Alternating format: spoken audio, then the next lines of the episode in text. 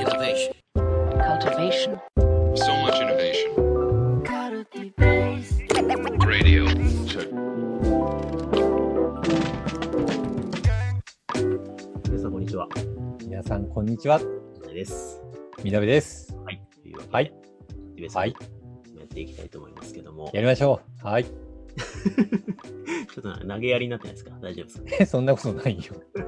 そんなこと元気に、元気にやっていこうって思ってるだけですよ。はい。はい。行きましょう。いや、今日、そうそう、ちょっと話したいこと？はい。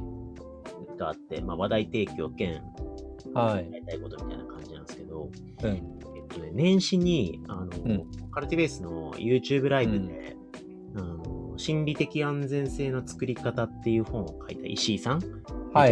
る本ね。はい。安全性の専門家の石井さんと、うん立教大学のリーダーシップ専門として立野さんうん。の二人と、まあ三人でね、YouTube ライブではい。はい。はい。書いてるんですよね。まあこれ、あの、カルティベースの YouTube チャンネルに上がってるんで見てもらえればなんかすごい盛り上がってましたよね。ですね。うん。で、まあ心理的安全なチームって誰でも作れるんですかみたいな話がうんあって、。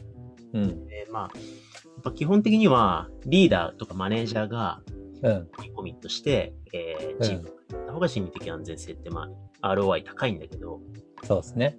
でもとはいえ、あのー誰もが上司なわけじゃないはい。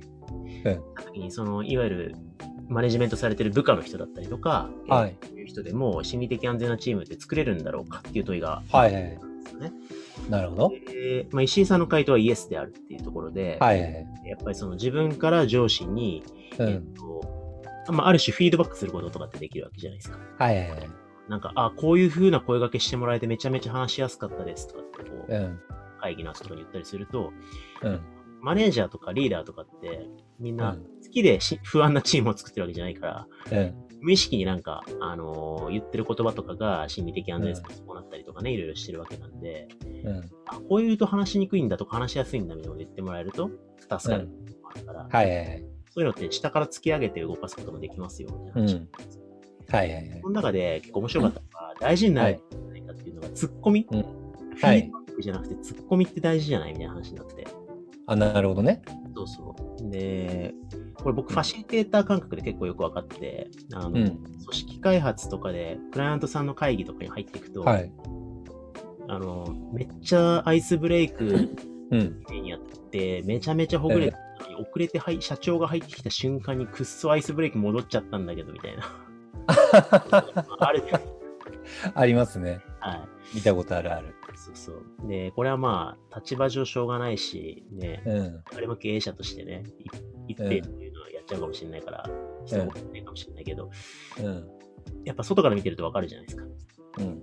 そうすると、ツッコミを、あれ？なんか社長入ってきたらなんか、ビフォーに戻っちゃったんですけど、いつもめっちゃ怒ってるんですか？とかって、恐ろしく言うと、社長からすると、え、本当？みたいな。え、なんか僕そんなオーラ出してたみたいな感じで、うん。で、周りの人も、え、なんか言っていいんだ、それみたいなうん。感じになって、ちょっと空気が崩れて、ほぐれてみたいなことを、僕は外から入るときはやるんですよ。はい。ツッコミを入れてね。あるよね。で、しかも大体、それやってあげた方が、向こう側の社長さんとかが、マジ心の中でありがとうみたいになってるケース多いですからね。あ、そうそうそうそうそう。ありありがたいんですよね、多分ね、言ってくれたらね。そうですね。うん。えー、まあそういうのがあって、だからツッコミ、うちの荷物がピンポンできたのが入っちゃったかもしれないですけど、あ、本当に？はい。大丈夫です。えっと、はいっていうのがあって、えーうんそれをチーム内でできたら理想的なんだよな、みたいな話が。はいはいはい。なるほどね。だからこう、これを聞いてる人はマネージャーの方も多いかもしれないけど、まあマネージャーの方もね、上に自分の上司がいたりとか、で、はい自分がチームメンバーだったりとかして、チームの心理安全性高める上に、なんかこう、上に対していいツッコミができるって結構重要なスキルなんだよなと思って。確かにね。なんかその辺、みなべさんうまそうだなって気もするし、あるいはみなべさん自身がはいマ。ネジメントする側で、なんかこんな風に言ってもらえるとはいいいよねとか、なんかそういう部下、部下のツッコミの技、作法みたいなのがあったらちょっと語りたいなと思ったんですよ。ああ、なるほどね。あのね、これは語りますね。よかった。はい。これ語れるなっていうのがあって、2つお大枠でね、話題提供としてあって、それ探索できたらなって思うんですけど、1つ目は、結構僕、えっと、ややっぱり上の人が突っ込みづらい人っってやりづらいんすよね。うんいや、絶対、職位が、なんかロールがある以上、やっぱり突っ込みづらいって絶対あるんですよね。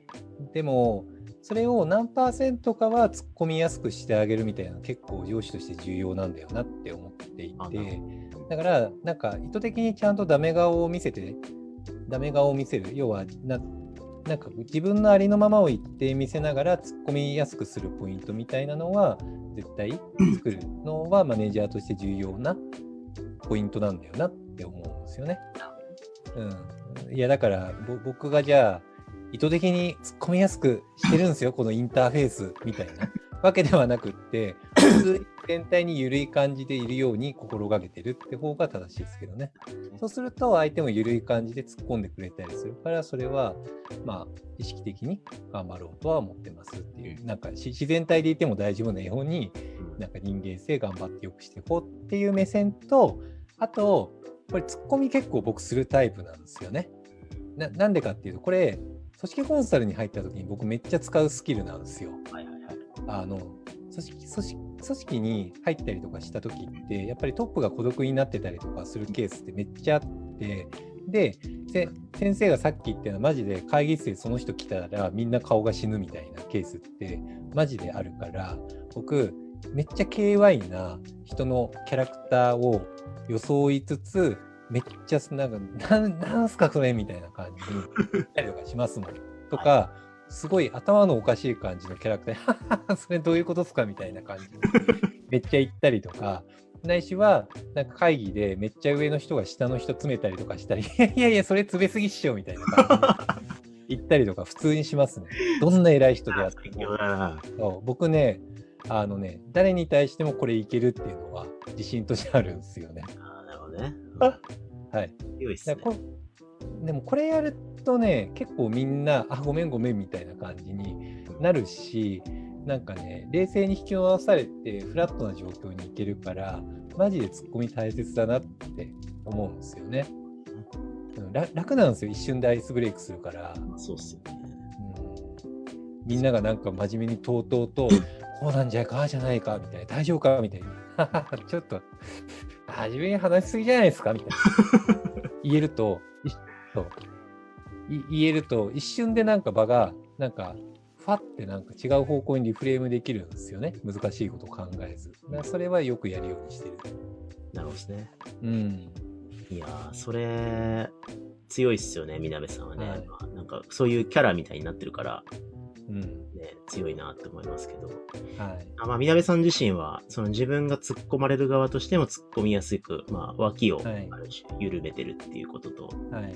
まあ、コンサルティングとかで入っていった時に、その組織風土を変えていくための一つの切り口として、突っ込みからまずは、なんか風土改革していくみたいなところが、得意技なんだろうなと。ありますね。一番最初に僕、組織の中で一番怖そうな人と仲良くまずしに行きます。なんか要は、なんか会議室に来たらみんなの顔が死ぬ人順に、怖い人順に話しに行くようにして、でその人順、その人はい過去の、あのね、あれって、俺、俺あれって最初仲良くなったなとかなるじ そうだね。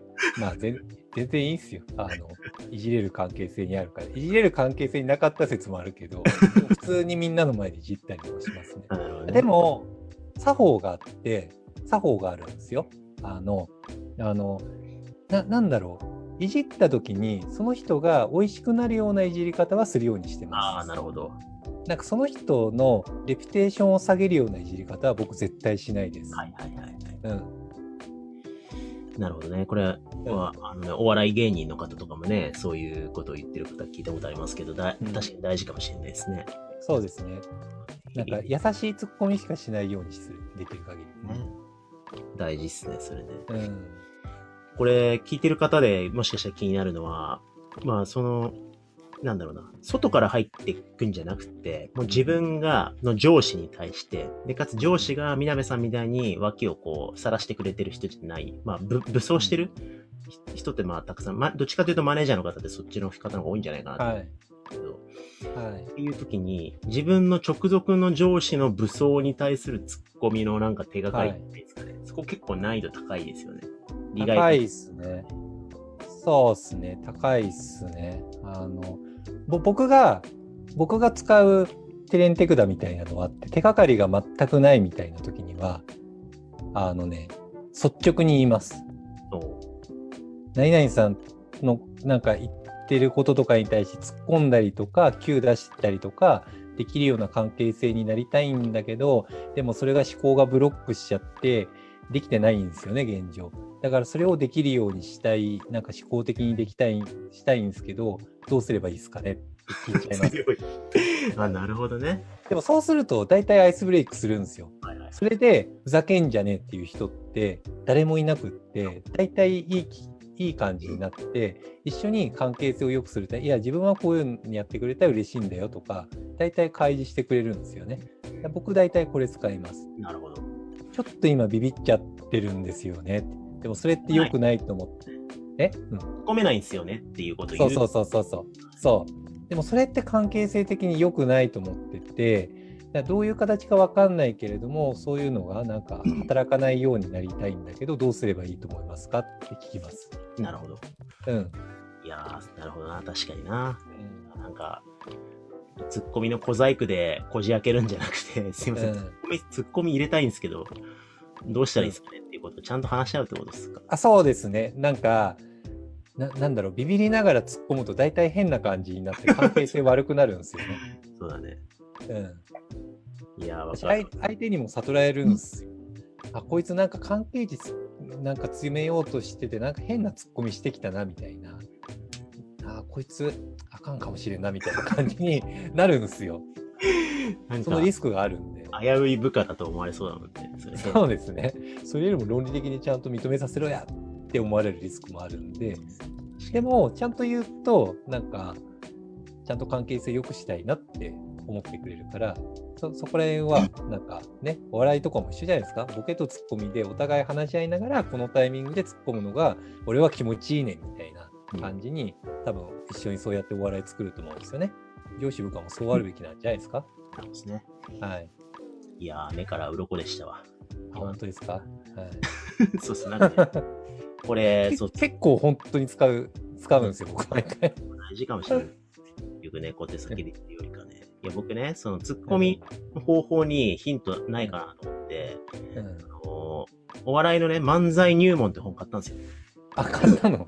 そう受ける。しゃべくり漫才入門っていう、はい。はい、具体的な。ボケとツッコミの基本みたいな本買って、はい。で、ツッコミのバリエーションとか書いてあって、はい。なんか、否定ツッコミ、どつきツッコミ、ノリツッコミみたいな、なんか10個以上あって、いろいろあるんだ。例えツッコミ、無視とかね。はい。あ、なるほどね。でもこれ、突っ込みづらい上司に対して全部バッドパターンになんだよな、みたいな。はい、そうですね。これきついなと思ってなんかどうしたもんかなって思ってたんですけど、まあでも、はい。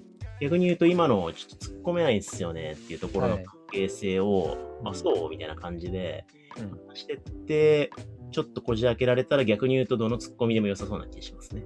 あ、そうですね。いや、大体、あの、いい言い方があれですけど、おじさんなんて突っ込まれ待ちですからね、大体。突っ込まれたら大体美味しいって思う人は99.9%ですからね。でも、それぞれ、でも、それぞれの、なんか、美味しいなって思う突っ込まれポイントが違うから、それをちゃんと把握してあげることっすよね。なるほどですね。うん。それが大切だと思う。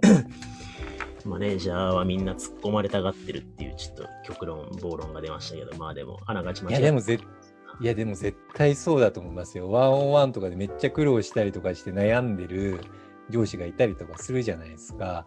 で、なんかうーんってなってた時に、いや、めっちゃワンオンワンの勉強してますよね。すっごい頑張って考えて、でもなんかやっぱりワンオンワンでじ自分もなんかそこをいい場にするために協力したいから、ちょっとなんか言ってくださいよみたいな、な何かしらの突っ込みする方が足場掛けになって話が進んだりすることってあると思うんですよね。